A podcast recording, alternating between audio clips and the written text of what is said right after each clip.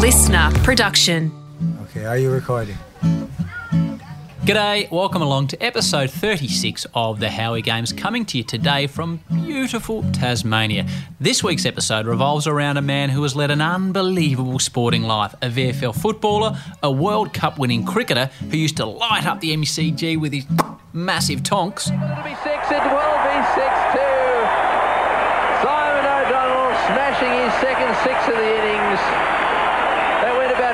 They went about four rows back. And if that's not enough, and it's plenty, Simon O'Donnell was very, very, very nearly a Melbourne Cup winning owner. Along the way, Simon also had a serious battle with cancer.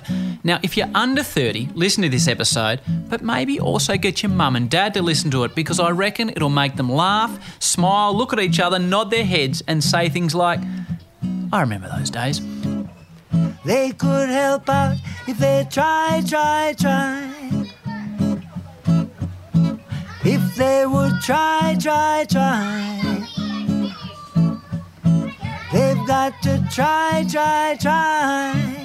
Simon grew up in a time when country kids played sport with adults, testing their mettle against grown men and women and being taken to the pub after the game. A time of Lamingtons and ice vovos at tea, circle work at footy training, screaming coaches, magnificent mullets, and fierce competition where you belted blokes on the field and had a drink with them off field.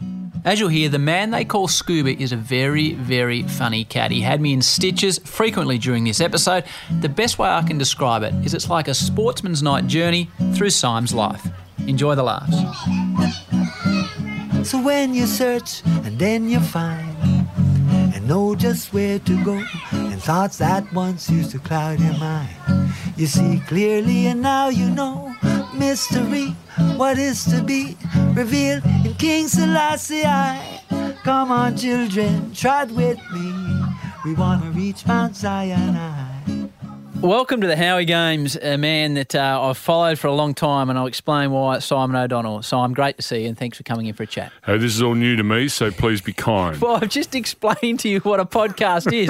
I showed you the purple button on your iPhone. Be fair to say you're not quite across the technology just yet. No, with the um, at, uh, the grey hair and the 15 kilos um, s- since the good old days is probably explanation enough to say that I'm not across the podcast. Mate, I was just explaining to you the theory behind it, and it's great for me to get to uh, chat with people that I've grown up following or I've met through work. And I was just saying to you that I had a, bait, a debate with a mate last week that I went to school at the grammar school in Sale, and we went one day to see Sri Lanka play Victoria. Why didn't you go to the Catholic college in Sale? The Marist brothers. Yes, I'm not Catholic. We would have let you in. No, you probably right at would've. You the probably summer and the winter game. We Yeah, would have slid right, you in on a scholarship Well, and sh- made sure that we knocked over the proddies Stewie Anderson. basis. Stewie Anderson was at the Catholic College. He went on to play for the Kangaroos, and he also played cricket for Victoria, um, which is similar to what you've done. But I, we went along to see Sri Lanka play Victoria, um, and you, I reckon, you were captain of the Vics, and I'd never seen anyone bat like Aravinda de Silva. But I remember seeing you stride out in, in your in your blue Victorian cap, and away you went. And I, Uh, you know, I've, I've always followed your career, so it's great to sit down and have mm. a chat with you all those days ago in Sale. Well, I remember that game for two reasons. Yeah. One, the Sale jail was still open in those It days. was. And we actually did a sportsman's night in the Sale jail. in the jail, in the jail. Right. We went in. To the or four of us clientele? Went in to the clientele. right? We didn't re- we didn't understand completely who the clientele were, other than they were criminals. Yeah, I, I know exactly who As they were. time went on, mm. um, they were clientele that weren't allowed into the mainstream system of prisons. Absolutely, they and we went into a sportsman's night. Right.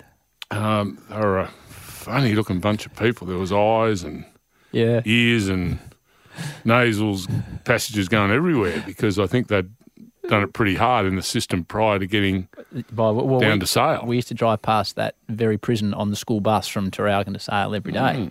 Yeah, and that was so that's the first reason you remember. What was the second reason? Second reason was um, we were- we were getting upset in the game, and it's probably what alerted me to be able to uh, say to you, yes, I was part of that game because it was a long time ago. Uh, um, Arjuna Ranatunga was the captain of Sri Lanka. Yep. and feisty. for e- every break at lunch and at tea, they'd come. They'd be three and four minutes late. Right. Yes, it was you know, sort of a nothing game for them. They were here for an international tour. They was playing a state team. We were down in regional Victoria, but we took very seriously because we you know, were hopefully showcasing to um, unearth a couple of youngsters from the Gippsland area to come and play cricket. And we started to get a bit agitated and having a chat to Arjuna, and he loved to chat. He is a feisty, as you said, he's a feisty character. Yeah. And he slipped over at one stage, and he was a touch on the weighty side, It was a big unit. and he kept holding his wrist. I said, oh. So we were talking to him about his, his pain threshold, and you know he wouldn't hold the handle of the bat, and we said, you know, it was a cherry ripe, I bet you'd be holding it, you know, you wouldn't be letting it go, and off we went, having a bit of friendly banter out in the middle, which at times got quite heated and a little personal. And then the next morning, he actually came to the ground with his arm in a sling and plaster.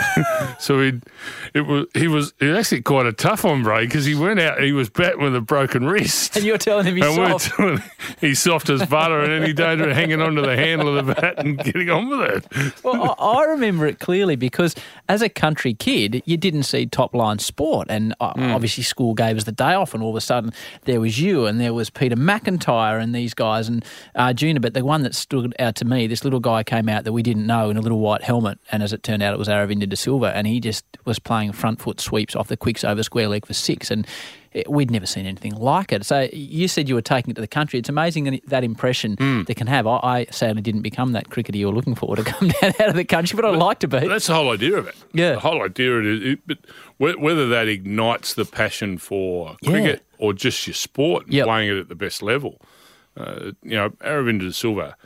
He was one of those. He, he was very easy to dislike, Aravinda, particularly when you're a medium pace bowler with a lack of ability that I was. Maybe it was you. I was trying to be kind. Maybe it was you that he oh, was Oh, sweeping I- over no square doubt. leg. Oh, because he was one of those batsmen that he's like a left footer in school footy that he never gets tackled. Where Aravinda just had it was as if you were bowling in slow motion. Right. And as you bowled to him, you could see where he was going to hit you. And you felt like yelling out to the guys in the school, but look out, it's coming your way. he just seemed to have that much time. And I remember a young Sachin Tendulkar when Victoria played India in Benalla one year. Same thing. You thought, wow. How old would he have been? Sachin, I think, was either 15 or 16 Really? at, at that, that time. And, and I was getting towards the end, so which, which adds up about right. And I think it adds up about right with the, I reckon Sale might have been a year or two prior Yeah, probably would have been. to when we played against India. Um, so Aravinda would have been possibly 17 or 18. Yeah. But just one of those kids you looked and thought, oh, hang on. You know, these guys can bowl, but he's just treating them with disdain. And, uh, you know, the, his career probably spelled out exactly what we saw. And was Tendulkar something special at that Oh, stage? yeah. Was he? Yeah. Again, just one of those. You were playing in slow motion. You were bowling as fast as you possibly could, and he was he was playing in the park and sort of smiling at you as he played a cover drive, thinking, "Oh, I'm already there for that." And And he's 16. Cheerio. He would have been tiny oh, as well. tiny, absolutely big pads on. tiny. Yeah, big pads on. Used to wear pads exactly like, um, and I never understood why he wore them. Sunil Gavaskar, Oh, and he was a, he was a short ass. Yeah. But he had these pads, and the, the boys to ricochet 10 and 15 metres off it. I used to think, why, why do they wear those pads? You know, bat pad, boom, it's going to mid wicket. You don't even need a bat pad. You, Yep. Some boys just stay at mid wicket and square leg, catch them there. But then Sachin did the same thing. He had the same pair of pads, I'll never forget, as Sonny Gavaskar. And, Right. Well, irony is, well, I don't think he wore them for much longer, and he probably learned that. Geez, I keep getting Yeah. out, you know, inside edge onto my pads. But um, those two little shorter guys are two of the best batsmen the world's ever seen. Yeah, what a treat to play against him, which is, mate, why I'm so stoked to talk to you because often we have in the Howie Games as one story, but you- you've got really three stories because you played VFL football and then you went on and played cricket for your country and then, you know, you've had an amazing career in horse racing. So to start at the start, mate, you, you did you grow up uh, in country Victoria? No, country New South Wales. Country New South Wales? Right. Riverina boy. Um, Right. Deniliquin in New South Wales is, is where I grew up. Uh, we ran a couple of farms from town, so I, I grew up with in a in a grain beef background, if you like. Um, uh, my dad was a was a builder as well and ran the farm, so he, he was busy as buggery putting four kids through boarding school and all the things he did. Right. Uh, you only get to the age now where you're sending your kids to school, and we, we sent um, our eldest to boarding school, uh, living up in the country, and and uh, you think, geez, now I know what mum and dad went through. Put some Uh, work this- in this is because we're yakking. spending this money as well. Oh, yeah. No, no, you I want some return on my investment Well, mum and dad got nil for theirs. academically. I've got some for mine, which I, I, I'll take as a bit of a bonus. But yeah, see, see, sort of the shoes on the other foot, so to speak. But that's that's. I grew up in a country town where you Saturday morning you rode down and played on the Malthoid that'd have bubbles in it because it was forty degrees in the shade and, and when and that sort of you know when you drove and sort of started to get close to Heathcote and there was some hills. You got a real shock when you came out of Denny because there was right. no hills around there. It was flat, flat as you like. Jeez, it was hot. And footy in the winter? Footy in the winter and great, a, a great climate for footy. Cold, cold nights, beautiful days, great grounds. Um, just because you had that, you know, you had the river running, Edwards River, Murray River, you know, sort of surrounding all that Goulburn Valley district and the Goulburn Valley River, of course. So water was aplenty in those days. The grounds were watered. And you just got beautiful afternoons. There never seemed to be much breeze around. So it was a mm. great, great footy climate and a great cricket climate for that matter. It was just bloody hot. But, you know, bike down to the junior ground in the morning and there's bubbles in the Malthoid and it was so hot. Then the afternoon, you just then got went straight on the bike again, went and got your fish and chips at the local cafe, bottle of Coke, on the bike again down to hope some of the senior guys didn't lob. So you got a game in the Yeah. seniors in the afternoon. And that's just what country life is about. And uh, obviously, you were uh, talented at both. Were you a better junior cricketer or a better junior footy player? I don't. I, I don't know. I just loved it. Were you a star? Like, were you? uh, Let's, let's no, don't don't uh, hide yourself under a bushel. Were you like, oh, we're playing O'Donnell this week in footy or cricket, or I, I, I don't recall. Really. Right. I just loved it, and so did all the kids. Loved it. Yeah. We uh, we had four different footy teams: north, south, east, and west. You know, um, a real marketing breakthrough there. That Northern Lickland, Southern Lickland, Western Lickland, Eastern the Lickland. genius come up with the that? juniors on a Sunday. then we played in the Murray League on the Saturday in the fourths and the thirds. It was just you know just bring it. You know, mums and dads organised the league on the Sunday. It was full. Well, that they've all disappeared now. There's none of it. You know, Yeah. they hardly they can hardly well they can't fill a fourths team and they struggle to fill a thirds team. You know, and that's sad. You know, It is. Uh, sport's such a people underestimate. I think particular schools at time underestimate what sport does to kids and how it's not just all about maths and English. Yes, it's a fair bit about maths and English, depending on where your your life wants to go. But gee, people learn a lot. Doesn't matter what grade they play on a sporting ground, Yeah. and and that should never be underestimated. especially I reckon in the country where you know I, I can remember the first time playing with the men as in cricket. You know, you'd be playing D or C grade and you're 14, and you know the tea break would be these conversations about their girlfriends, and you'd be sitting there going, "Oh, what's he talking about there?" Or they'd be going to the pub, and you had to sit, you know, in Ryan's hotel in Traralgon for me and have a lemonade. Like that, that's it's a wonderful way to grow up if if you've got good role models in that sporting environment. What about if they dropped the f oh, bomb? I know. You know, and your father then sort of launched himself over you as if the world was about to end, and you're not allowed to listen to Heaven that word. forbid if your mum was coming to pick you up and that was going on. You know, she nearly took all the Lamingtons and the sponge back off the table. Don't swear in front of my How- young son. How good was tea though? You know, tea a long hot day, and then you know you would bring out the finger buns, and so so. When did you move from all that, and did you come down to Melbourne to go to I school? went to boarding school, right. um, uh, Assumption College in Kilmore, and my my two brothers went there. My sister also went to boarding school, not there, but we- we're a boarding family as such, and that's sort of what country families did in Yeah. those days. It was a, really part of part of country life. Fun or tough to go to boarding school? Well, how old were you when you left? Um, my brothers and sisters went from Form One to Form Six. I didn't go until Form Three. so you're a bit older. Yeah, I was a little bit So older, and Mum and Dad gave me that choice, and I, I so I spent a couple of years at the, the the Denny High School, which was great. So I stayed home for a bit longer. And I think Mum and Dad wanted me to stay home for a bit longer too. You know, you know, um, boarding school is fantastic for kids. You become a little more worldly, definitely independent. You know, Mm. you, you you learn to stick up for yourself. You have to, um, and uh, uh, you quickly go after that. You know, boarding school, form six, you don't go back home to Northern. You're gone. Yeah. No, you're, you're, Into the no, world. Yeah, everyone's out in the world. So poor mum and dad were left with no one.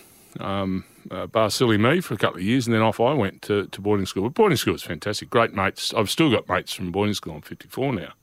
And so, wh- wh- as you get a bit older, you get up through the, the senior years, and you're probably juggling cricket and footy, but you end up at St Kilda. Uh, How, how does a bloke at Assumption end up at St Kilda in those days? This is pre-draft, so what, does someone come knocking on your door, or what Uh, happened? my dad played at St Kilda. So Right. I went as a father son Oh, to okay. St Kilda's. Uh, by zone, I was I Geelong. Right. and by far, and I had the choice of going. Geelong were fantastic. Um, uh, Bill McMaster, uh, the Geelong people were great, uh, and they they came up to Denny a few times, met mum and dad, and we sat down and chatted during school holidays, and and um, Des Nesbitt from St Kilda and Ian Drake, Alan Killigrew came up from St Kilda, and you know came up to Denny and we chatted, and in reality um, Geelong were fantastic, but they never had a hope. Right. There was no other concerns bar passion in those days. No, nothing else was taken into account, nor it should have been, and nor should it in the So modern you- day either. Because your old man was playing, you were all St Kilda supporters? Yeah, we're all St Kilda Right. supporters, So- so, so it was always gonna happen. I was only ever going to one one spot, So and, and that was St Kilda. what are your memories of walking in there? As a, how old were you? I was eighteen. So, and who were the big name St Kilda players? You walk into the first night of training. Well, my my, my most um, eerie of memories Yeah. was I was doing Form Six at school, and I went down to a Saturday game, and it was St Kilda against Richmond at Moorabbin. Okay. And I walked into the rooms. Mike Patterson was coach of St Kilda. We had Rex Hunt. No, we didn't have Rex. I think Rex had just retired. Well, did we have Rex? No, he might have just retired, I think, Rex.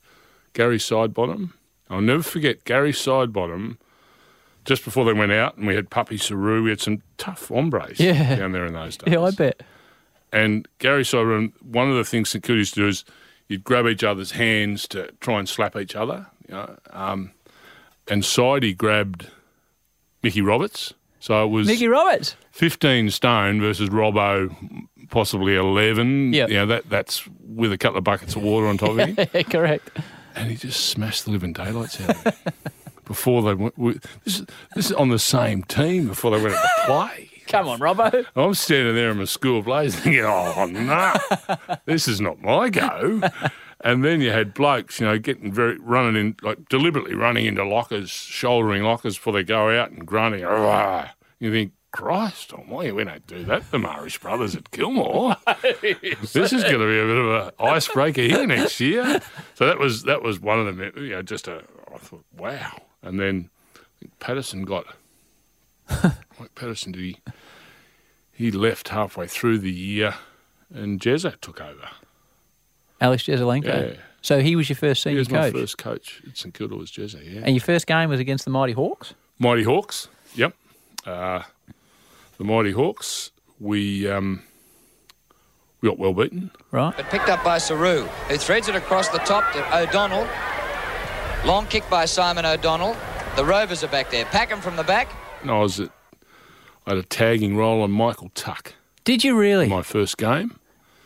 And Michael got reported only one. How many games did Michael play? 427? 426, 420, maybe, yeah, either either. Got reported once in his whole career. Wasn't for whacking O'Donnell, was it? Right clenched fist to the face. Did you deserve it? My word, I did. Don't tell me you're on the lip Oh, in your first game Oh, he should have hit me 12 times, not once. I was a cheeky little smartass. Were you? You're allowed to say that Yeah, of course you can. You can. Well, this is the great thing. I haven't brought myself to drop an f bomb, but you can. Oh, can you? Can because it's our pod. It's our podcast, so you can do whatever you want. He should have belted me a lot more than once. Right. It was ter- I was terrible. I'll never forget. Um, he, Alex Zelenko, in our team meeting on the Thursday night, we're at the team, and you had to go into the. You're all having our soup and a roll, and we went into the uh, into the little players' room, and he went through the roles people had to play, and he announced my role, and like, I, what? I've been watching this bloke for years. He's Yeah. a star, you know. And Jez could see I was uncomfortable with it, And it was one of the most important things I ever learned in sport. The next minute, because he then called a halt to the meeting. He said, "Simon, do you mind staying for a second? I said, "That's cool." So I stayed seated, and he came and sat next to me. He said, "Son, I will never ask you to do anything I don't think you're capable of." That's why Michael Tuck hit me, because he instilled. I was twelve foot tall Wow. thought that one of the greatest players ever to play the game has just said, I can play. I'll show you I can play. And I went out and I drove him completely mad. And he should have. He should have stomped on me, kicked me, um, belted me, and done whatever he wanted to me. And he should have got off as well because I was horrendous. Uh, just drove him mad all day. But that's that was the confidence that Alex instilled in me. But was a great lesson, not only in sport but in life Yeah, absolutely. um, and leadership, particularly in managing people. It was it was the most brilliant act I'd ever experienced. So you played somewhere in the region of 20 VFL games? How many Yeah, games did you 20 play? bit more than that. A few more, but not many. 24, 25, Mm. something like that. Were you, were you good enough to make the grade as a VFL footballer? Again, let, us be honest here. I, I would like to have thought so. Yep. Um, you know, I, I only gave myself two years at it. Yep. The the the, the tough thing was that you know, while that was going on, there was pressure coming in the end from both sides, and something had to give. Both sides as in the cricket side. yeah. You So, so how you're you're playing footy in the winter, you're training Footy in the winter. Um, you know, again, you just loved it. you Yeah. know, and, and your body was young enough to do it. But we used to train. Um, you know, Jez was a no pain, no gain man, right. and we used to train from the Monday after the grand final, which you know, let's say it was September twenty seven. Mm. We were Monday to Friday every week, and every second Saturday was a fitness test, and we'd run from Half Moon Bay to the Black Rock Clock Okay. and you, you know be up and down along the beach, climb up a rocky face, you know, and you had to do it in certain times. So that was our summer. I think we had we might have had a week or ten days off over Christmas, and back into it again. And I would- I would follow that regime. That was fine. So it meant I didn't get out to Western cricket training at all, and I'd lob up every second week after doing a fitness test and play. play district cricket. so something had to give, I, I suppose, in the end.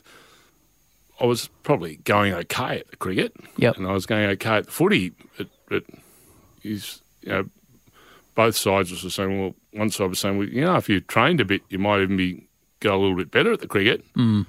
And these guys are saying, well, if you weren't sort of half and half, you might be going a bit better at the footy. So in the end, you, you know, something had to give. So why did you give footy the arse and go cricket? Why not the other way around? No idea. Uh, That's just what happened. gut feel. Um, just my guts told me to, and and I think, I think when you really dig deep, uh, that's one of the things in sport that's never changed. If the, if the passion, forget the money, forget all the pats on the back, the accolades, the the profile, the whole thing that can happen with whatever sport you may choose, wherever you go in your life from a sporting perspective if the passion ain't there, don't do it.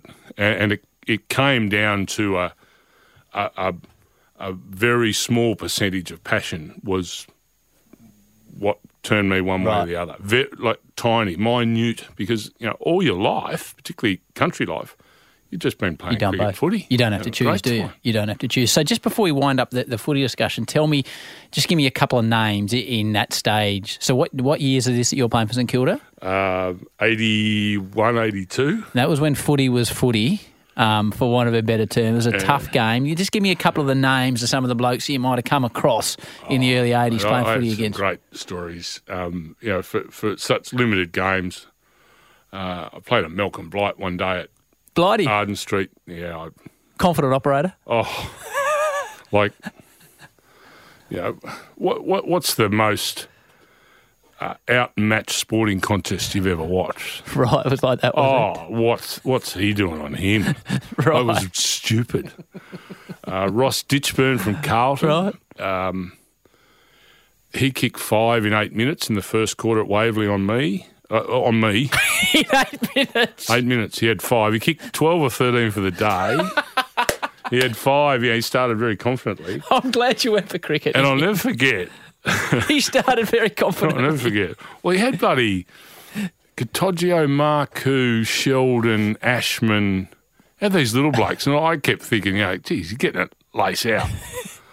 And you know, it was Waverley, so they- they're grabbing it out of the middle and going crunch, and he's Yep. going thump, and I'm looking like a goose. Five in eight So minutes. he's kicked five in eight minutes, but one of them he kicked a point, and um, I kicked it out. Oh no, sorry. One of them came down, and I took a mark. Yeah. And I kicked it out, and I was quite, I was admiring it. I thought, geez, that's quite a nice drop punt. whoever marked it, you know, Peter Jones, whoever it was, marked quickly. Ashman. I thought, oh, shit. Where's Ditchburn gone? he only had four at that stage. then he had the fifth. I was 30 metres from him. Geez, I've got all that. Straight back over your head. So I ran up onto the mark. He kicked another one. Nuffa Roberts was the runner for St Kilda out. He came. I went, oh, it's the end of it. So um, he said, I thought it'd be off. He said, took me to centre forward. Mario Bortolotto, he's a lovely bloke, mm. had quite the long locks. Right. And, you know, to say I was annoyed was an understatement. You know, I was making a mockery. I shouldn't have even been out there. So I just grabbed Mario and punched him. I never forget it. This big blue happened and Mario belted the living suitcase out of me, but I needed to offload. so I offloaded on Mario. He offloaded back on me with about four of his mates. They all came tearing in to offload on me as well. And I thought, Jesus, a lack of support of my men. but probably after they'd seen five kicked on me in eight minutes, they thought, oh, we're not going to help him out. No, stuff you. He mate. deserves that hiding. Back to Simon O'Donnell in a second. Next week's episode of the Howie Games is the last of Series 2, but this time there won't be a long gap between series like there was last time. Series 3 is already well under production. We've got some nice episodes in the can. It'll be out before Christmas. Next week's episode of the Howie Games features. I can't tell you. I want to tell you, but I can't tell you. But it's big, trust me. If we pull it off, which I'm confident we will, it'll be a magnificent way to end Series 2. Now, Alrighty, back to Simon. So uh, you you transition, I guess. Cricket becomes a little bit more serious. You're playing out there at Essendon. You get picked for Victoria, and you did really well in your first game um, for Victoria in the Shield. You, did you make a ton on Yeah. debut? Yeah. So tell me about. We've talked about, and this is why it's great to chat with you because, as I said, you've had some amazing sporting experiences across different sports, which is well, it probably doesn't happen today, apart from maybe Ellyse Perry. That's about that's about all we see. But you. so we, we talked about walking into the St Kilda Football Club. Talk. I did one of these early episodes with Dean Jones, and he explained to me how tough it was for him when he first walked into the Victorian setup. What was it like for you walking in to play your first game of Shield cricket? And who were some of the blokes in there? Um, John Scholes was captain. He didn't even know what I looked like. Right. Either did Ray Bright. Ray Bright walked up to me and said, at the airport, said, who are you? Right. That was a good start. Well, this is This is working well. Dino told a story about Ray Bright telling him it was the worst 50 he'd ever seen a bloke play score for Victoria on debut type of thing. So similar type of setup, I think. She was tough all day. That, Who, who are you? Holy dooly. Um, uh, yeah, cricket was. I was really fortunate to have had that grounding in professional sport, footy, and, and footy was well ahead of cricket at that stage from a professional perspective Okay.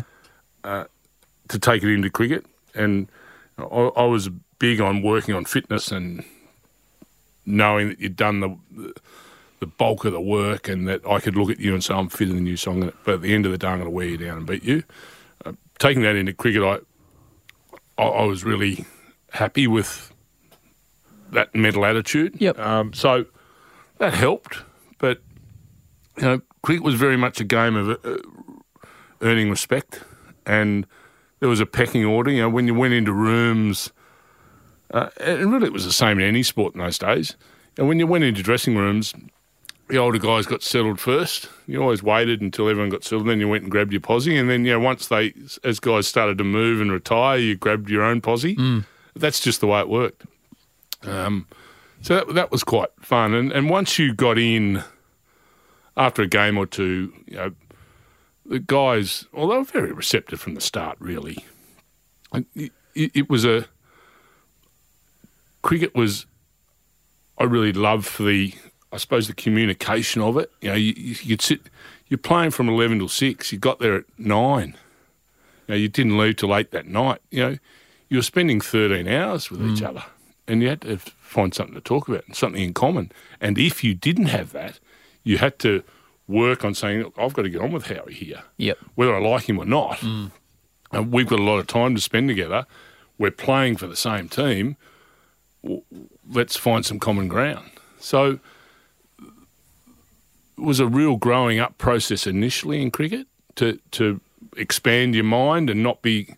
It's a very single minded game, but to survive in it, you've got to be very open minded, uh, if that makes sense. Yeah, it does. And that's something you've got to learn early doors in cricket because it, it, it it's a lonely game if you only do it for yourself. Yeah, and especially you, you had the ability to, to bat and bowl. You know, for the batsman that comes out at number three in that 13 hour day and he's knocked over second ball and he's got another 12 hours to sit there and watch the rest of the day's play. So, who was your first Shield game against? I was 12th man against WA in, in Perth. Yep. But then my, my first Shield game I actually played in the 11 was against South Australia at the MCG. And who was South Australia's star? Uh, who was South Australia's star?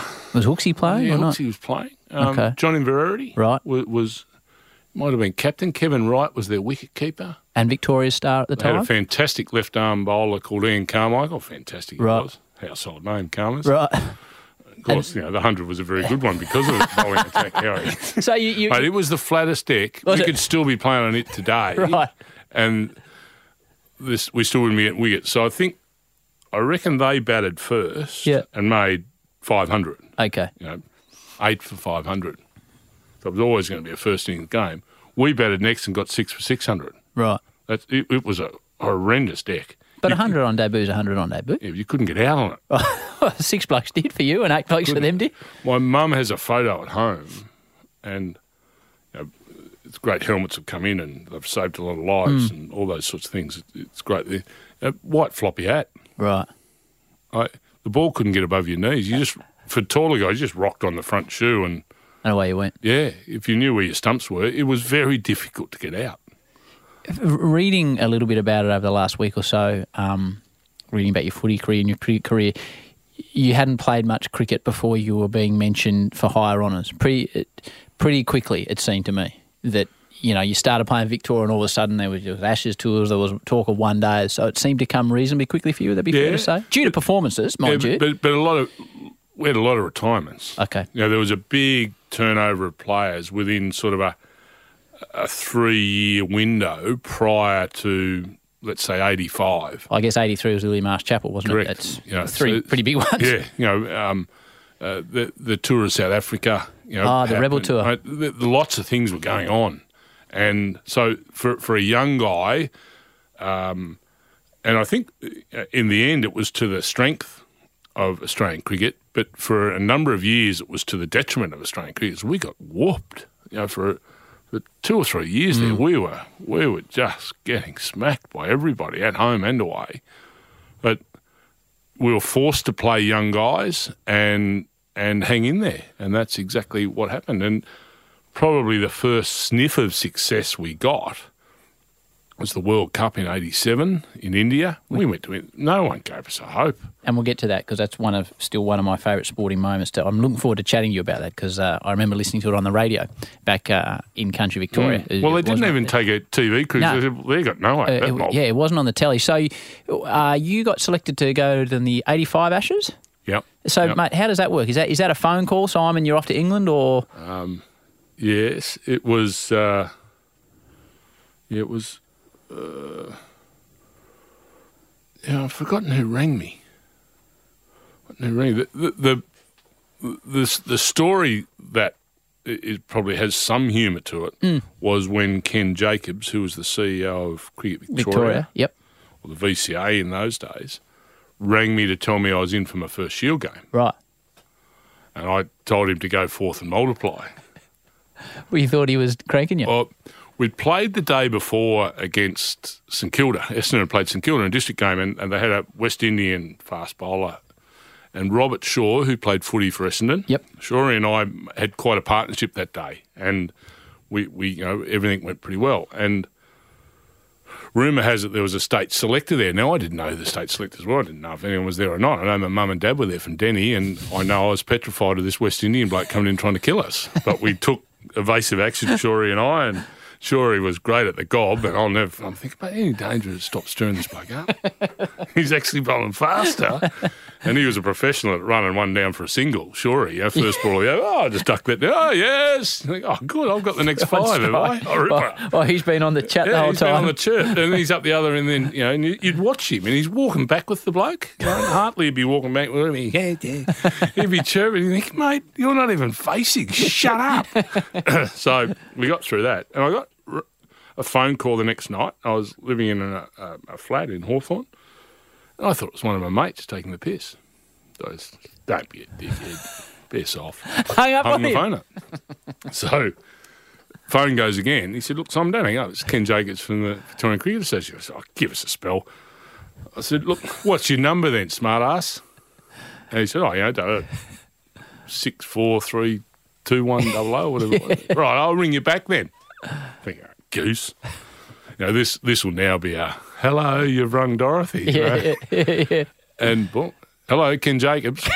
oh, sorry, Sorry, Ken. sorry, Ken. I'd love to play for Victoria. Oh, that'd be nice. I'm looking forward to the trip to Perth if you still let me go on it. So, So you, that was that was that was the first one. The, the Ashes Ashes was a. You know, I hadn't been out of the country. I'd never travelled anywhere, and, and suddenly uh, you're going to England, and and they they weren't two month tours then. They were, they were nearly six. yeah. So you're away for a long time. Who was captain of that? Alan Border, Alan Border, right. uh, Andrew Hilditch, Digger, I think was vice captain. Okay. He played 13 in- innings digger and 14 of them he got caught um, down at fine leg hooking. On the hook shot, the happy hooker. And who were the big quicks in the team? Our big quicks. Billy McDermott Right. was his first tour. He got a lot of wickets over there. He got he got good wickets. Geoff Lawson. Yep. Thommo. It was Thommo's Thommo. last tour of England, but Thommo. Thommo, wasn't Thommo wasn't Thommo. it was, wasn't sad. Thommo was a real competitor, but it just wasn't that almighty Thommo. He ran into Alan Turner at the Adelaide Oval Yep. and dislocated his shoulder. He was sort That of was it. yeah, it wasn't the same, but he was still good enough to play really good Shield cricket that got him on an Ashes tour. Yep. Um, so it was great having Thommo around. Thommo one night in um, in Leicester, Mm-hmm. we used to stay at hotels called the the, the Four Post or Okay. Post House Forte. They were called Post House F O R T E Forte. Sounds fancy. It's, yeah, a bit French. Bit French. not that French. in Leicester. bit of French in Leicester. And Thommo's wife Cheryl was over, and um, they had a, a young young child, their first, and and Thommo thought it'd be good. Let's you know take Cheryl out for dinner, and one of the boys had said, look, you can ring down to reception, and they'll you leave the phone off the hook, and if, as long as you're eating in the restaurant here, they'll, they'll just listen. And if the, the baby starts crying, they'll come and knock you on the shoulder and go upstairs. Know, it wasn't a big, you know, it might have been a four story hotel. Yep.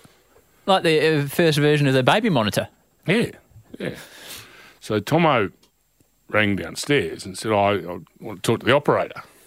So the guy said, Yeah, good as gold, you know. Hello. So I get home, mate. Jeff Thomson, room 216. Uh, but you, you, you're okay listen to me, kid? Me and missus are going down for dinner. the place oh, I'm not listening to your kid, mate. So hang on, hang on, mate. One of the boys said, you'll listen to me, kid. I'll just going downstairs to have dinner in the restaurant. Just want a bit of peace and quiet for a couple of hours, you know. I'll leave the phone off the hook. He said, Look, mate, don't know what you think you are, mate. I'm not listening to your kid. Why don't you listen to your own kid? so that that conversation went for a minute or two more, and Thommo's suddenly steaming. He said, I'll fix this. So he's only a couple of floors up, and I'm coming out of the restaurant. I'll push the lift, and boom, Thommo's burst out of the lift. What's going on to it? What's wrong? Said, ah, kill this prick. He's gone. so he locks us up to reception. he says, says mate, give us the bloke on the phone out there. I smash his face in. I'll give him, yeah, what you think you're doing, mate. You listen to your own kid. I'll give, I just want him to listen to my kid have dinner. I said, Mr. Thomson, what's, what's that? Oh, I've been talking to the operator, mate. He's been taking the piss out of me. Get him out here. He said, Mr. There- there's no operator here. I've been talking to the. Said, oh. We put you through to the international operator, Mr. Thomson. I think he was talking to the Philippines. Look after me kid. I'm not looking after your kid. You look after your kid, mate. So, what, you, what are your memories of that uh, of that first Test match? You, you, uh, Dino explained to me that at point the baggy green then wasn't what the baggy green is now. He explained how his came in the post and the Marlman stuck it on his head, so it probably didn't have still had the tradition and history, but probably didn't have the the build up that probably Steve Waugh gave it. But you get your cap and all of a sudden you're Australian Test cricketer. The memory I have of my first test being very nervous, Yeah. yes, but um, it was in Leeds. It was the first test of that Ashes tour. Uh, I rang mum and dad from Leeds.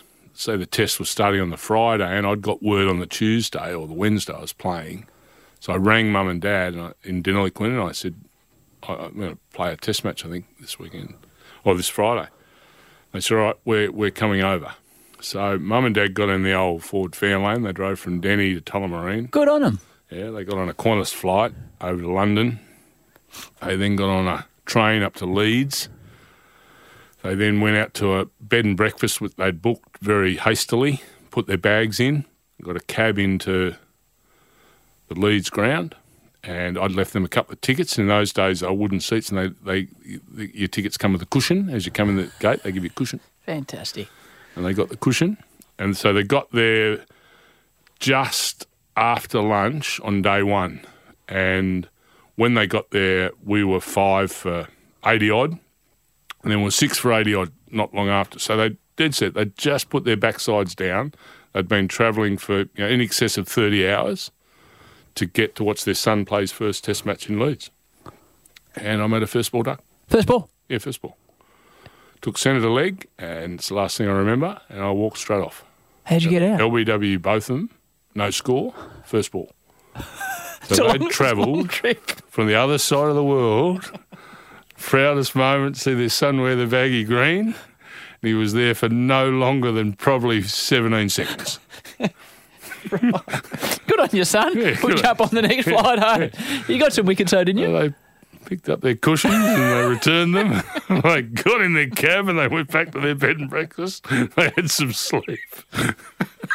You, you, Gee, went, you got some wickets, though. You must have because you played the next test. So uh, things must have gone up from there. I didn't realise that.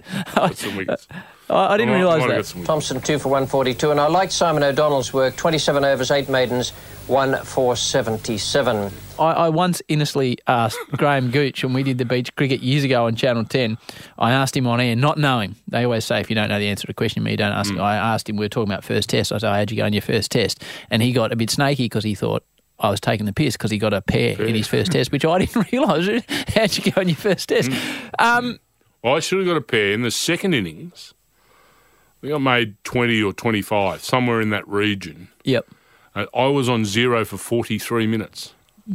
The dashing Simon O'Donnell. 43 minutes. There was blokes around me. Phil Edmonds and John Emburey were bowling on this thing that ended up dusty. It looked like, I thought it was spinning like a top. Uh, Wayne top. Phillips seemed to be smashing them all over the joint and I couldn't lay bat on them. And I'll never forget it. And there was blokes around me and yapping and carrying on. I thought, oh, pair them if I can't. And I was kicking and biting and scratching. Finally got an inside edge between my legs that went out past, um, I think, um, Edmonds was bowling. I reckon Emburey was at sort of the leg side bat pad, and he sort of misfielded and it trickled out. Yes! Built it up the other end. Were your mum and dad there at that point? Oh or- yeah, yeah. All right. yeah. So they Yeah, stuck I, it I out. got, oh, they got their money's worth of secondary. right. You know, it was 43 minutes on zero. You know, Dad, Dad went in at about 90 kilos. I think he left at about 83. And he's gone this time. Botham has picked him up with the one that moves away, so that excellent partnership is broken. O'Donnell out for 24. You um, anyone that plays one test is obviously elite, and you know you played Test cricket for your country um, wonderfully well. But I guess in in some ways, rightfully or wrongly, you're known for your one day performances. Simon O'Donnell smashing his second six of the innings. Oh, he's gone for it again. A shot, that one, right off the meat of the bat. One bounce into into the screen. Magnificent innings from Simon O'Donnell. You go a long way to see a better innings than we saw here at the MCG today. You mentioned the World Cup, which um, I can still remember now, being a keen, uh, a keen cricket follower, that it was yeah, this Australian team, you know, the oh, they're the worst to leave our shores. They're going to go over there. They're going to get smacked. They, would never won a World Cup. The West Indies, that they were the kings of the World Cup. India had won one. But mate, um, on a more serious serious note, you you weren't feeling the best before the tour. I, I thought you got crook on the tour, but doing a bit of reading, you, you might have been crook before you went to India for that World Cup um, tour. I was crook. Yeah, I was crook before I went. Uh, to the extent I had some, I had a, had a lump on my ribs and it was, was getting sore and sorer. Um, and I went and saw you know the physio, and he said, "Oh, we better investigate that a bit further." And I went up to Canberra, um, to, and they took an X-ray of it, and it actually it wasn't there. The rib wasn't there. No rib. No, I, but the lump was there, and ah. it felt like the rib was there, but there, there was actually a rib, and they said, oh, "We better investigate this further." I said, "Look, boys, it's, it's the end of the investigation because I said we're four days away from flying to India." I said, "No further investigating you know, give us some, give us a shot for the pain. Again, I was no martyr. It was completely, my motivation was completely selfish. To go and so play. We'll find out this in twelve weeks' time, pal. But right, doc, because I'm I'm out of here. Um, so just give us something for the pain, will you? Which he did. I, whatever he gave me, I actually woke up in a motel room in Canberra the next morning. He wanted to check me before I flew home the next day. And the lump had gone down. He said, Oh, that's a good sign, yeah, uh, beauty. So I sort of thumbs up, yeah, ripper. Yep. Well, about two or three days into India, you know, the big one came back, and there was a couple of a couple of cousins with it. And I thought, oh, geez, that's not good, right? Because um, he he hit me with some pretty heavy stuff. So that that was the story. But again, um, I reiterate, I was no martyr. I was doing what I I was yep. wanted to do, and what was a childhood dream of one playing for my country, two, were part of a World Cup, and three, you know, when you're in that team environment you know, unless you can't walk or talk, you, you just soldier on. Um, no heroism in it at all. Um, I was just doing my best to play my part. So uh, we'll, we'll, get to that. How was India in 1987 for a bloke from Deniliquin? Brilliant. Was it? Oh, I loved it. I love that you loved it. Oh, I loved it. Um, I love that people. because there was so many negativities about touring India, and you know you got to go, so you might as well enjoy it. Great place, great place. Uh, the, the first song, we, when we arrived. As the worst team to ever leave Australia. Yeah, yeah, yeah. Uh, we, there wasn't one, there wasn't even a journo from the Herald Sun, The Age, not, not, not one.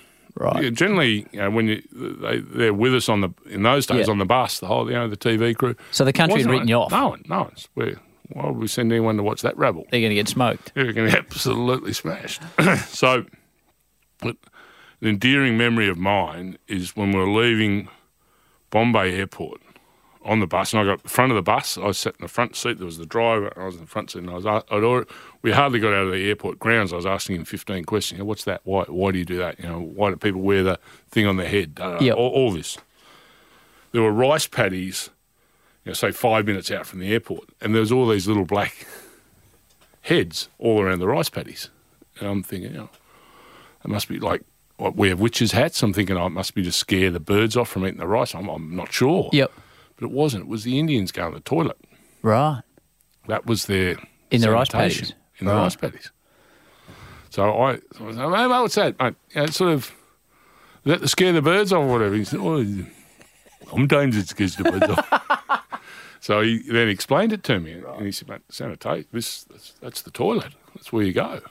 And oh, wow. So you're so that was the first probably legitimate experience of India to say this is different. This is this is.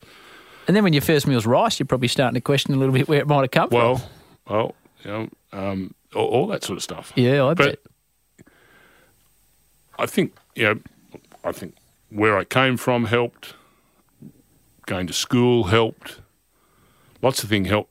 You, you, you're inquisitive. You wanted to know more. Why and yeah. how come and can you make it better? And you know, um, it, it, so I, I, loved India. I loved all the challenges of India. You know, we weren't allowed to eat anything you couldn't peel.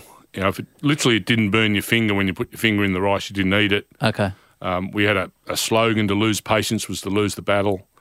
You know, so guys had guys had collapsed at training just through heat exhaustion. You know, Chook Reid, who had nothing, nothing. Chook, he didn't Big have Bruce a. Snapped in half. Yeah, like Chook could just keel over. He'd be halfway in, his run and get the wobbles. Just hit the deck. So you, know, you go and get a bottle of water, water, pour it on his head, sit him under a palm tree, give him five minutes, go and kick him, get him up, and go again. You know, there's no such thing as you know heat stress or concussion tests or anything like that, boys. We're here. We we you know unless unless it's sort of all over, you're you're you're doing your job. And and it was a really invigorating period of time for all of us, and, and I think r- catapulted our cricket into a, into another to another level, and then over a period of time to a level that you know we were the best in the world at, at five day cricket, and one day cricket for a long time. Well, that was always the platform, wasn't it? Always said it was the 87 World Cup and then on to the 89 Ashes and, and continued hmm. along. And you look at, you know, I guess you had Boon and Marsh at the top of the order. Veletta made a lot of runs. McDermott, you were in there. Steve Waugh was in there. Dino was in there. And I didn't get a run. Well, you seem to. I looked on Cricket Info last night. How many times did you get run out in that World Oh. Cup? Every time I look, couldn't SP O'Donnell, oh, run out, run out, run out. Couldn't get a run in a cheap pair of stockings. Right, you got wickets, Oh, eh? You got horrendous. 10, 11, 12 wickets or something. Thank God I could bowl. Right. Oh. You seem to get run out a fair bit. Oh, we played. Um, we were in Madras for like two weeks getting acclimatised, and, and you know, I think they picked two teams. You know, they just ran outside and said, "Anyone want a game of cricket?" Right. And a heap of Indians just lobbed up. Play the Aussies. Yeah, let's come in, come into the stadium here and play the Aussies. And we played two games. One, I think I, I might. I don't know if I scored, and I, I reckon I hit six balls just straight up in the air, and you know they landed in between guys. But again, not that was trying to block them. I just I couldn't come to grips with the pace or the bounce. I just couldn't. And I kept saying, know, India's a place for short asses. And then everyone say, oh, Greg Chappell, you know, average six. And I go, oh, okay. Yeah, probably. Probably it's not a place for short asses. Okay. okay. You know, Dilip Vengsarkar was six foot five for India. Oh, all right, all right, all right, Greg Chappell's right. Greg Chappell, Yeah, let's be honest, though. I was no Greg Chappell, but uh, so we we and then we we played another game. I, I reckon I got 20, 18 or twenty, and it was the worst eighteen or twenty ever compiled by a person who believed they were a national cricketer. It was horrendous, and and I repeat, I don't think these guys were any. They weren't sort of a. A legitimate formation of a club or a team. No, I reckon they just you know grabbed a dozen blokes to come in here and have a game against the Aussies. They need a quick fifty over scrap, you know, to get them get themselves warmed up. And and from that moment onwards, even in the nets, like it was embarrassing. You know, blokes needed a confidence lift. Going to Scoob's net. knocked me over four or five times, and that'd be the end of it. So that that was I, I couldn't for the life of me. I didn't know. And the more I tried, the worse I got. But but you stayed in the team, so you must have been doing something right. You're getting we could you come to the World Cup final um, against England at Eden Gardens, Yep, yep. and Ninety thousand people. well, depending what you read, every report about that match starts with the crowd. Yeah, it was unbelievable. Was it? What a cheer. why it was probably really memorable for us, not just the game, was in the semi-finals, and this whole World Cup was structured for India to play Pakistan. That was that was what the World Cup was about. And they met on separate sides of the semis, didn't they? No, we India played England in a semi Yeah. in, in India, Yeah. And Pakistan played Australia in a semi. Yeah, so they met the on war. different sides. Yeah, so it was, it was on target. Yeah. Oh yeah, it was on target. It was all World War Seven, that would have been. Yeah, it was all, all meant to happen. Yeah, Yeah. this is this is what's going to happen, and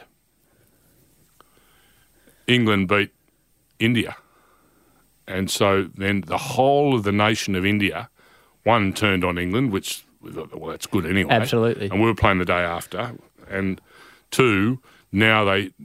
Didn't want any Pakistan success, so we They- were we were the cream of the crop. They weren't We- going for Imran and the Oh. boys by that stage. so then when we beat Pakistan, it was how how fantastic is this? So we of that ninety or hundred thousand people, ninety percent of them were going for Australia, and so that's what made it so memorable. We we were just lauded, and Right. it was brilliant feeling. The, the, mu- the much talked about, obviously, incident there is um, Mike Gatting trying to reverse sweep Alan Border, Mm. getting caught, getting out. Th- that's the, that's the one that everyone outside the game talks about. Alan Border has decided to try and give himself at least one extra option by coming under bowl himself.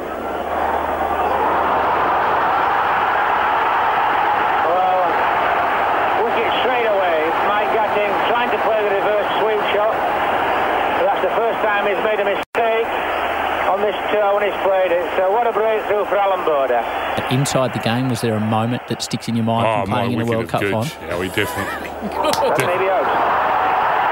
And Simon O'Donnell has got the wicket that all Australia wants, but all of you watching in down there, I believe Western Australia and Southern Australia, and by the sound of it, the whole of Calcutta too.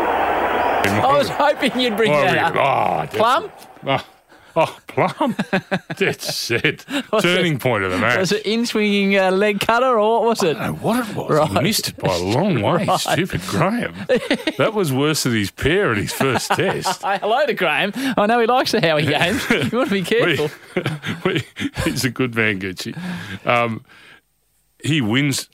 The thing we, we had with a, a number of the Poms where we just really worked hard on bowling straight to them was they. We used to call it. They used to always windscreen wipe. Yep. And it was because of the slowness of their pickets in India. You know, they'd be taking a ball from off stump hitting it behind square. Yep. So we just kept trying to irritate them into doing it, and dead set. Goochy just gave it the massive windscreen wipe and out LB, and you know, I was over the moon. I thought, well, at least I've contributed something in this 12 weeks of hell that I haven't been able to make a run. I may as well have turfed my bats out. And you won a World Cup. They weren't. Um, they weren't to be used. We won a World Cup. It was was brilliant, absolutely brilliant. Great feeling, uh, enormous effort by that group of guys. They take two and listen to the acclaim to be cheered by 90,000 spectators at Eden Gardens, Calcutta, and take your first World Cup. That is Australia's joy and England's misery. Right It's only recently, only a few months ago, we had a Yeah. reunion. How was that? Oh, just great fun. Great, Yeah. great fun. And So it was 30 years ago. 30 years ago, we had a 30 year reunion, and uh, in Sydney was um, well one of the one day international the night before. We had a couple of nights. We had a dinner one night, and, and you know, old habits die hard. We, we there's a couple of photos circulating on Twitter and other social media outlets Yep.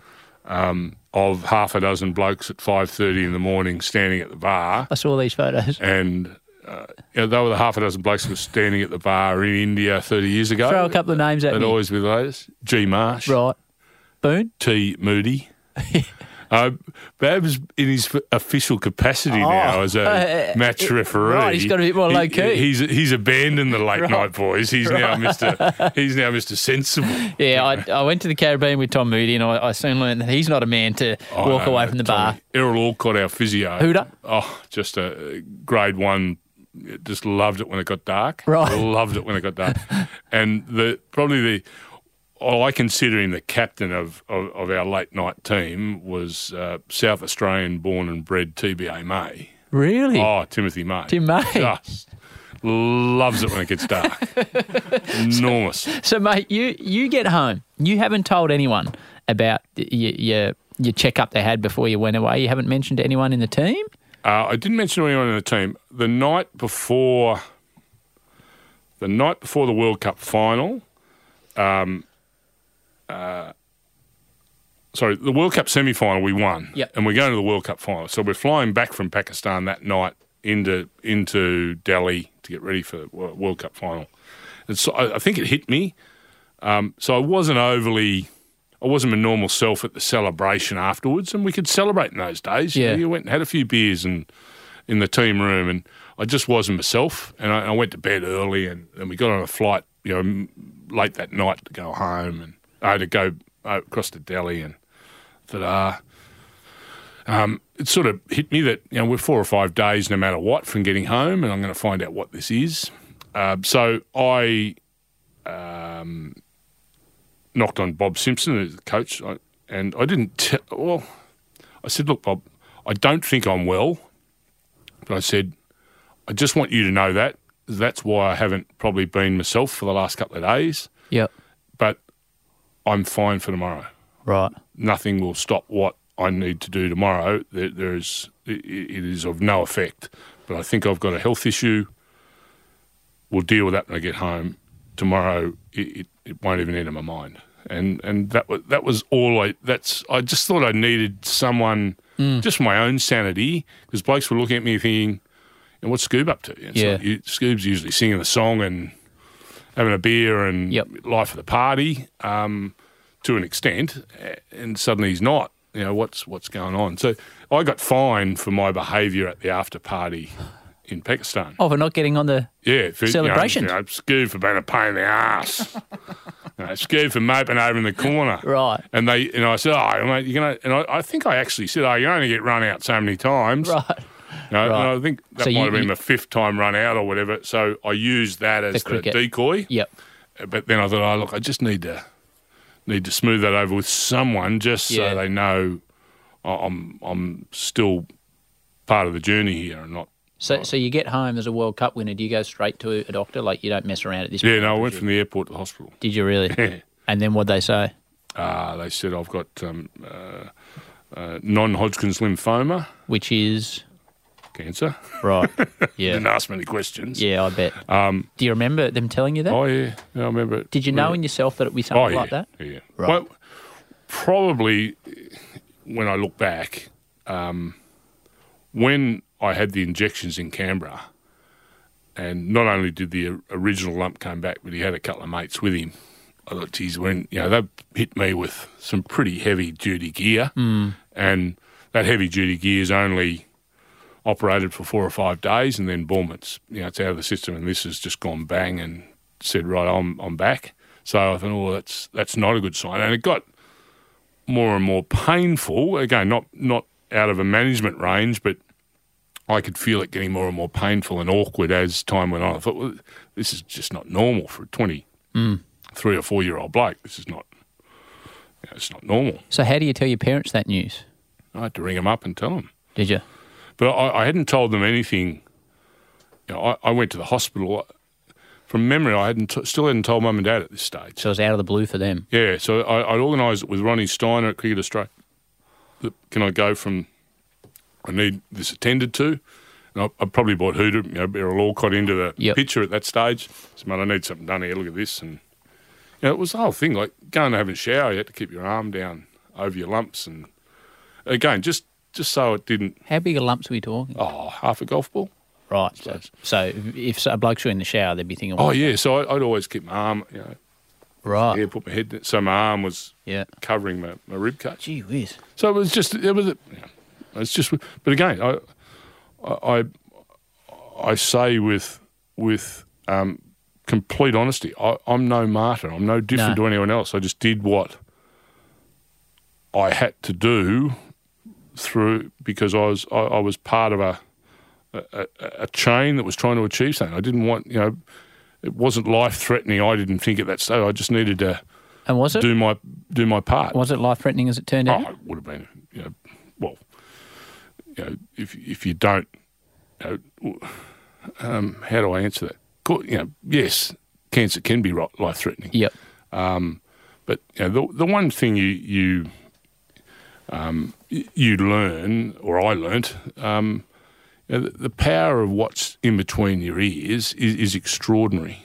Uh, as long as you're realistic about it, you know, if you're a if you're a sprinter and you, you run 12 seconds, well, you're not going to run nine seconds in three months' time, but you might run 11 and a half. But as long as, you know, you just like pigeonhole and, and just do one little pigeonhole at a time, just one little hurdle at a time. You know, people can achieve. Where people get in trouble is, is they want the big picture straight away, and it just doesn't happen that way. And anything you do in life, you don't you don't just you don't just ascend to the big picture.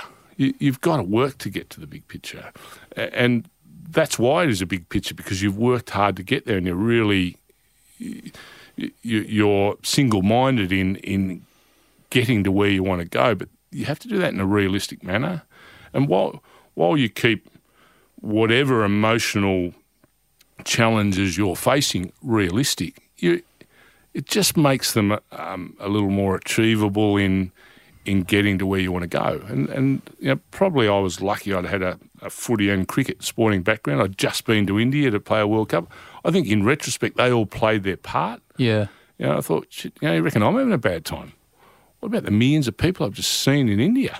You know, some some of the kids have their limbs chopped off as when they're born, so their family go and beg and uh, to supply food. Like, well, I'm not going too bad.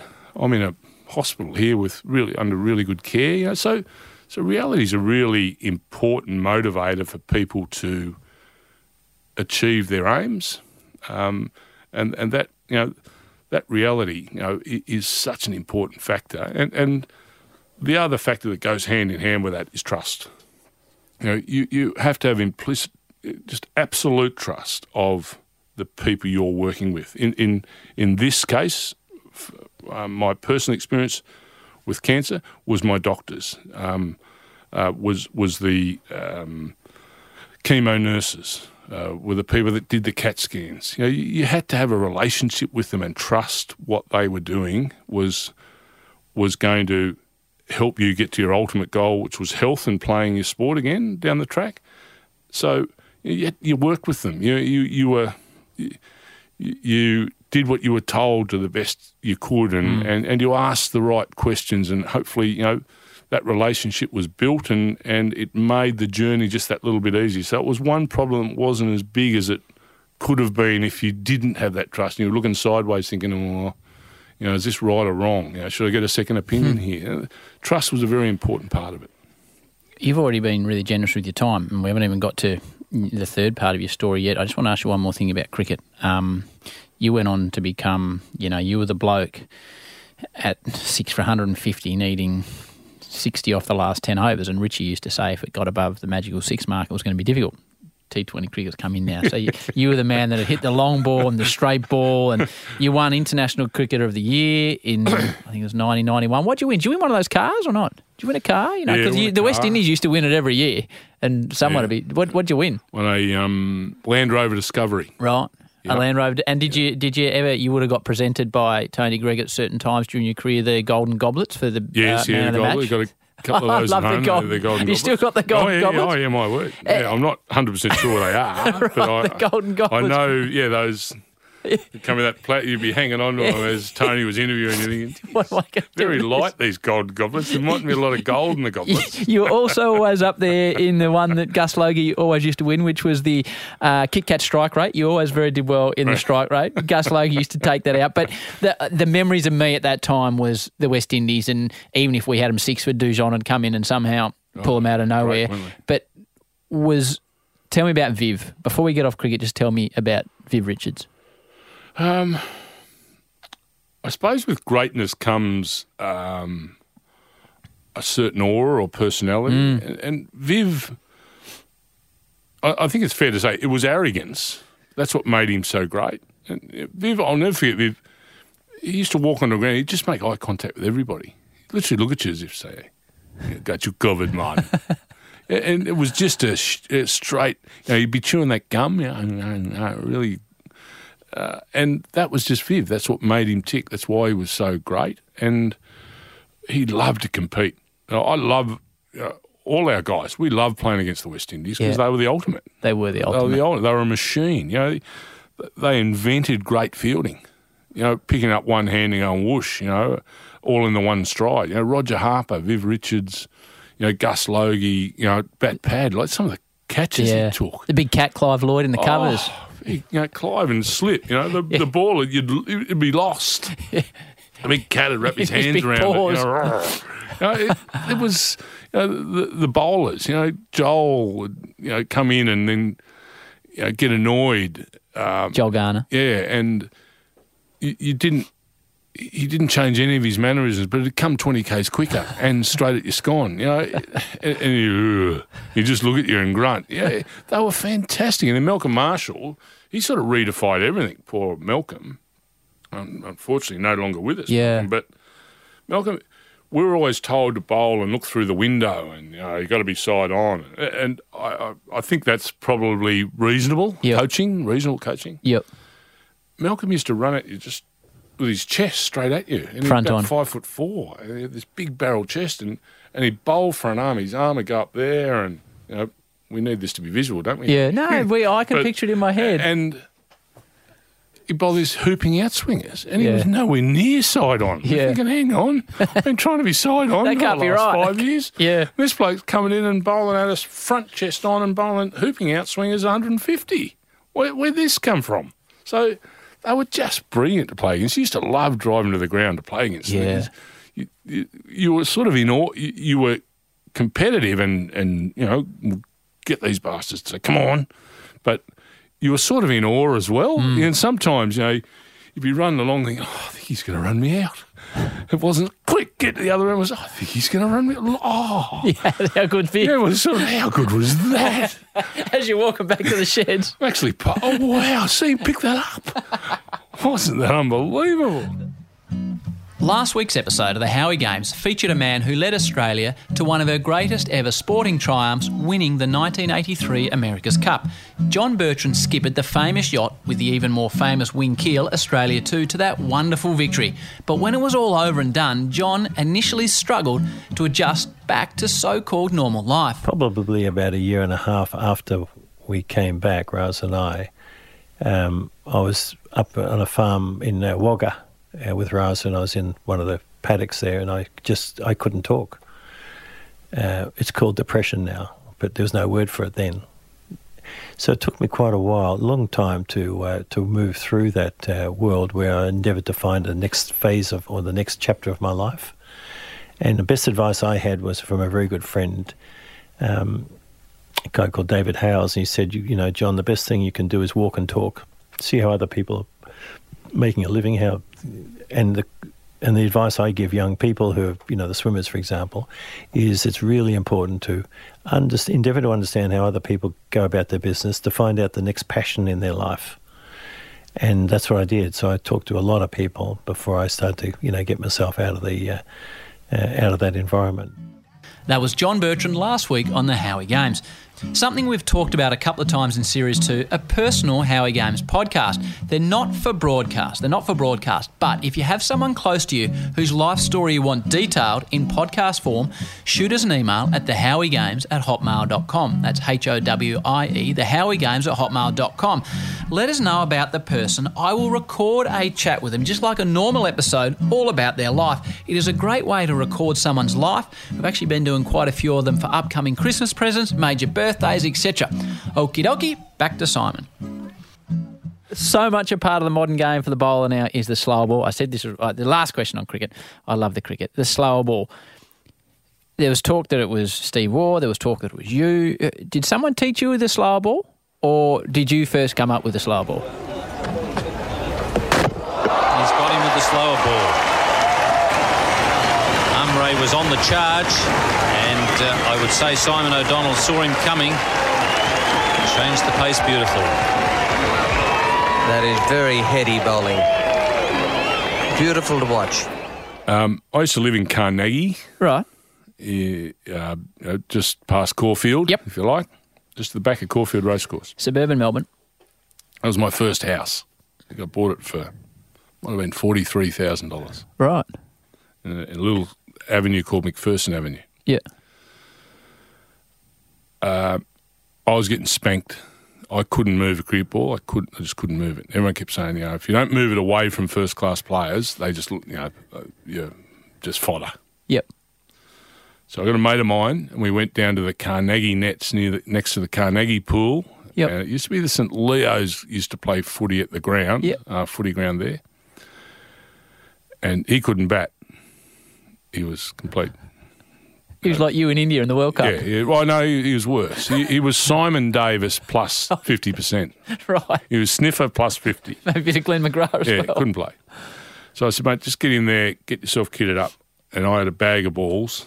I said, I've, I've got to learn to bowl a leg cutter. I know I can't swing it, but I've got to learn to to cut the ball. Yep. And we're at carpet nets at Carnegie. About 30 balls in. You know, I'm holding the ball across the seam and I'm trying to rub my fingers down it and pitch it. Not one of them's worked. Jesus. As I bowled one of the balls, my forefinger came off as it was trying to, as I was rubbing down the seam. So only my big middle finger and mm-hmm. my thumb was on the ball, and I really ripped it, and it floated out. He ducked, and it went in between his head and his chest over his knees and his thighs, hit the base and middle stump. And I said, mate, you can shove moving the ball away from anybody. If I can perfect that, I'm home. Wow. And that's how it happened. What so from that story. time, so the, a lot of guys bowled slow balls out. You know, not then, you know, and who was first, I'm not sure, but most are an off break or a leg break. Yep. And I could bowl this with exactly the same action, exactly the same arm speed, no change whatsoever in the grip of the ball or the way the ball sits in my hand, not further back, not further forward, none of it. All as I did is, as I delivered it and ripped my wrist down, I took one finger off. And it just, for whatever reason, thank God he allowed me to do it, whoever he is up there, it floated out. So that's how it happened. It, Carnegie Nets on a Wednesday afternoon, me saying, mate, I'm a complete cheat as a bowler because I can't. All I can do is move it in. I can't move, move it. out. I've got to move it out. Or these blokes are going to plaster me for the next 10 years. And that happened. And now it's changed the game. Oh, I don't have to change the game. Oh, it has, mate. You watch any game of T20 cricket now, 40% of balls are off speed deliveries. They are, if not more. the the, uh, the change up now is the normal speed delivery. Yeah, I, I think, yeah. I, I mean, the, the the change in the game, I, I think, and I, I hear what you're saying. 2020 cricket's been the best thing to happen to one day cricket Yeah, absolutely. since Kerry Packer started it. You know, we used to have a team meeting, and you'd go and say, let's take Viv Richards for example. You say, right, oh, um, Viv, uh, mate, uh, outside off stump, short of a length. You know, he's not as good a cutter as he is a driver. Um, you know, if we stay just above stump height, six inches outside off, you know, we're probably going to minimise the damage, and you know, we can frustrate him into doing something silly. That, that's that, that's That how we bowled. Viv Richards. Right? now, if you bowl, we'd go and try and sometimes bowl. You know, four balls there, and you'd still have to have a Yorker and something maybe a bit shorter, just so he, you know, you kept him guessing a bit. So Viv Richards, we were trying to stop him hitting us over square leg for six, or driving us down the ground for four. Hmm. That's what we were trying to stop. Now, if you bowl to a modern day twenty or modern day fifty over cricketer, AB de Villiers, he can probably hit you for six in four or five different areas hmm. with ten different shots. So, uh, um, these bowlers, I, I, I, I don't know how they do it, but it has to catch up at some stage. Someone has to find the new phenomenon in bowling to compete, uh, and and you know, I, I think it's going right back to simplicity, saying, hey, you know, still the hardest ball to hit, no matter how good the batsmen are, is is the one on that front white line. So they can't get Under it. you know, under it as much. Even if they go back on their stumps, they still can't get up uh, uh, under it as much. So, you know, that that control factor, you know, bowlers have got to improve. But you know, I feel for bowlers these days because we were we were bowling to batters that had probably two areas where they could score maximum runs. These guys now they have six and eight. Yeah. Maybe someone needs to head down to the Carnegie Nets and come up with something new. No, Now- it's, it's the spot. Mate, uh, you've been so good with your time. Uh, Uh, horse racing. We need to wind this up because I know you've got to go. Ho- horse racing has become a massive part of your life. How many Melbourne Cup runners have you had? Do you reckon? do you know? Oh, yeah, we- Generally, quite a few. Quite a few. Quite a few. Um, yeah, a lot. Th- There's one famous one, yes, yes. a horse called Bauer. Yeah. Bart Cummings trained a horse called Viewed, the Cup's king. Few dash to the front now. Few raced away from them from Moatees. Here's Propel Beauty running home. Bauer's coming down the outside and You've got a horse in the Melbourne Cup. What does it mean? Do you ever see Viewed? You ever see him live? No. You ever see Bauer live? Once, I reckon. He was tiny. He could hardly Yeah. serve the fence, Bauer. Yeah. Viewed was the Westgate Bridge. Yeah, right. He was a monster. What what is it to have a, a horse in the Melbourne Cup? Firstly, Oh, look, it's the ultimate race T- to many. Uh, Yeah. You know, a lot will probably the purest race is the Cox Plate here in Australia. You know, the best horse in Australia wins the Cox Plate. The best horse in Australia isn't the Melbourne Cup winner generally.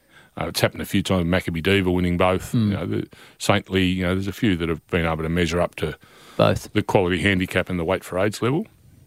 But uh, you know, it's just one of those iconic races. But uh, you know, I don't know what it is, and I don't, I don't know if um, you know the good Lord's being nice to me or not. But in 2008, when Viewed beat us by a pimple, I think it was two millimetres was the official margin. Two millimetres. Two millimetres. The time mechanism of the horses is in the saddle cloth, behind the saddle. Right.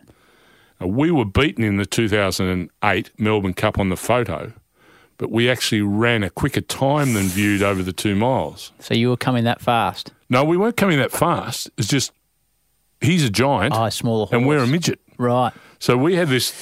He he was probably he's probably a metre longer than us. Right. So our time is you know five thousandths of a second quicker than him. So your time- running the two miles. So we actually on time won the Melbourne Cup. So your time across the line first, but Yeah, their horse won across the line first. Yeah, So tell me about the last 200 metres of that. Oh, look, What, you're in the grandstand going yeah, in the bananas? grandstand.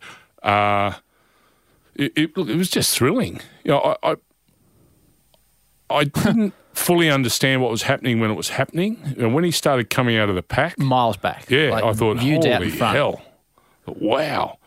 My dad always said to me, he said, son, you know, 99 times out of 100, the horse with the momentum wins. And everyone thought we had the momentum that day.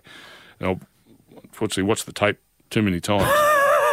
but about three strides out, he opens his mouth and shows he's, he was buggered, our horse. And, and, and, and so was viewed, for that matter. They were both knackered, gone, no more to give. And we had the momentum up until probably five strides, and our little bloke just said, "I, I just can't. I'm going. I'm going to keep going, but I just haven't got that stretch in me that I've had to get to here."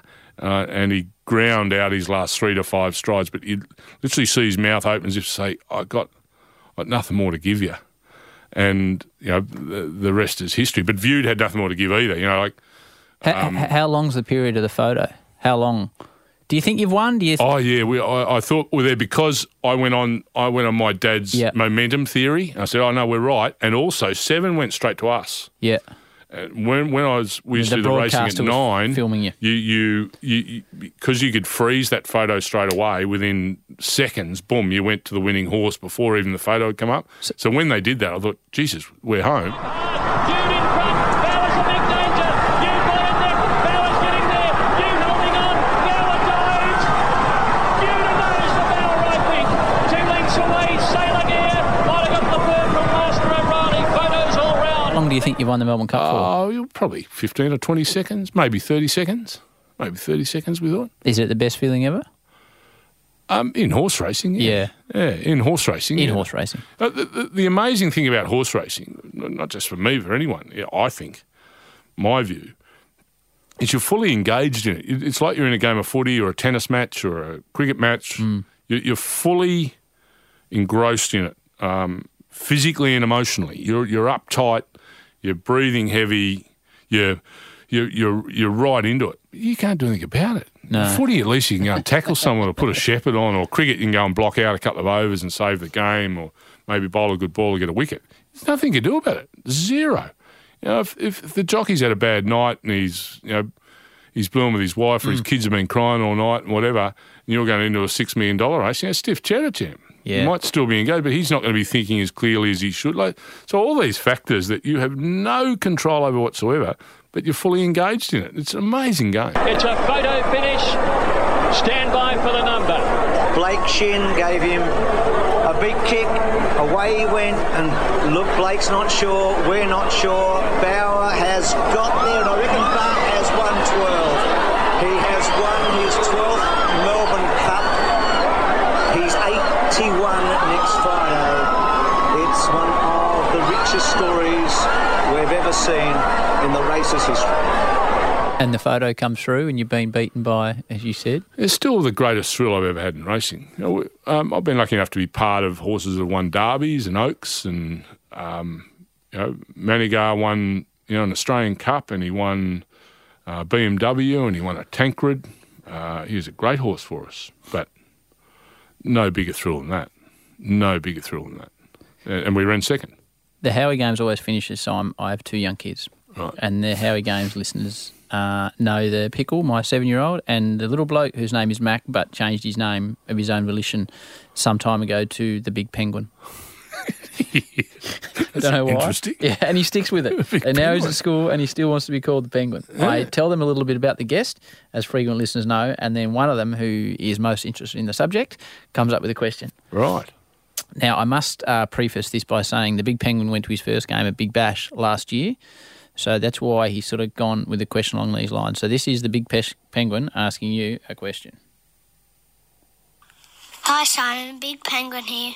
My man KP can play a reverse sweep. Can you? Um, no, Big Penguin. He's all about the reverse sweep, and I told you you No, played for Australia. Wasn't, wasn't wasn't in my repertoire, but as we've spoken over the last period of time, you'll probably understand that I struggled, Big Penguin, to uh, just get on top of what you would call regulation stroke play without inventing the reverse sweep. Hey, um, Very good. Uh, this has been like man. this has been like the ultimate sportsman's night for me. We've been through playing VFL. We've been playing for Australia, nearly winning the Melbourne Cup. I can't thank you enough, mate. I, I know that um, hopefully I've got one podcast listener out there now in you. I'm going to put you on so you figure out how to download this, mate. But it's a real treat from all those days, as I said, back in Sale, watching Aravinda hit you over square Mm. leg on the front knee to one of your quick Could have said that was Dotty or Merv or someone. you. You could have, couldn't you? I could really- have lightened that load on me a little bit. I really appreciate it, mate. You've had an unbelievable life in sport, I guess. Like you, you must, you know, when you're 110 and you look back, you'll pinch yourself to think that you've had such an involvement at such a high level of so many sports, mate. Yeah, yeah. Um, look, I, I am very lucky. My joy now, um, I, I've had my time, and I look back on it really fondly. You know, I've got a twenty-year-old, a sixteen-year-old, and a fourteen-year-old, and, and you know, to be able to go on weekends and watch them play their sport, and they, they love it. Um, doesn't mean they're going to be, you know, that they'll get to whatever level that they're capable of, which is great. You know, they might be a doctor, a lawyer. I don't care what they are, Mm. as long as they've got a smile on their face and they're enjoying things and um, they you know, that that's that's where my life's at, and I, I thoroughly enjoy it. And and you know, to all those kids out there that love their sport, please keep playing it. Um, um, please don't you know go off and and think it doesn't contribute to your whole holistic makeup in life. It contributes a massive amount. Mate, I can't appreciate and say how much I appreciate your time. It was great fun having a chat with you. Thanks, Good on you, Harry. Cheers. What a sporting life he's had, hey? Good on Simon O'Donnell, and may you soon win the Melbourne Cup. I didn't want to make you listen to the promo of our soon to be released new podcast called The Moment if you've already heard it and have had enough of it in the last couple of episodes, so I thought I'd throw it in at the end now. It's an audio documentary series that is coming very soon to Podcast One. It details some epic stories in Aussie sport. I think it's going to be good. I hope it's going to be good. It's going to be good. Follow along at MarkHoward03 on Twitter, Facebook, and Instagram. We've joined Instagram this week and we'll send out the release dates. Here it is. Until next Thursday, peace and love. The seconds are ticking. I'm certainly thinking, along with 80,000, that yeah, that something's going to happen. Just to get to this point has taken everything you have. The reality is, I could die. I could die in three days. I could die in three weeks. I could die in a month. I'll never forget, I looked over my left shoulder and the flames were just roaring up my t shirt and up my neck. So just panic, panic stations. Will you succeed or will you fail? Yeah, I was probably on the phone to my mum saying that I wanted to come home, like actually crying. It was uh, like I, I, I didn't know what I was going to do actually. I, I just sat in my room. Will you be the hero or the villain? And I hit the ball, and then I heard a loud bang, but it was the advertising boards at the side of the goal, so I missed the goal completely. Will it be glory Yeah, it was so wonderful that he actually achieved that through all that struggle. or will it be regret? Oh, it was. Um, phew, that's probably going to hurt for a very, very long time. It all comes down to one single moment. So I was just like, all right, this is it. Let's let's go for it. After everything has happened, can you still do it? Can you still get the footy? Comes over, he shakes my hand, and he goes, "How you feeling?" I said, "Mate, I'm nervous as hell." He goes, You're going to win?" This walk was, I enjoyed every step of it. It was, you're going to take Australia to the World Cup. The moment. Listener.